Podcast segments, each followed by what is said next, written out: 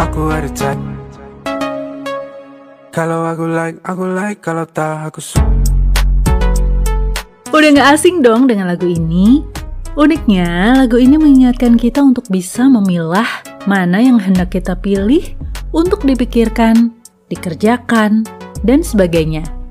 Tapi rupanya gak semudah itu ya. Terkadang perasaan kita yang malah mendominasi. Yang kudunya di swipe atau diabaikan, malah jadi dipikirin. Jadi sedih, terlarut, overthinking, dan sebagainya. Mungkin ada baiknya keluar sejenak dari situasi tersebut. Zoom out agar kita bisa melihat dengan jernih keseluruhannya, menetralisir perasaan, dan kemudian menyusun prioritas yang benar.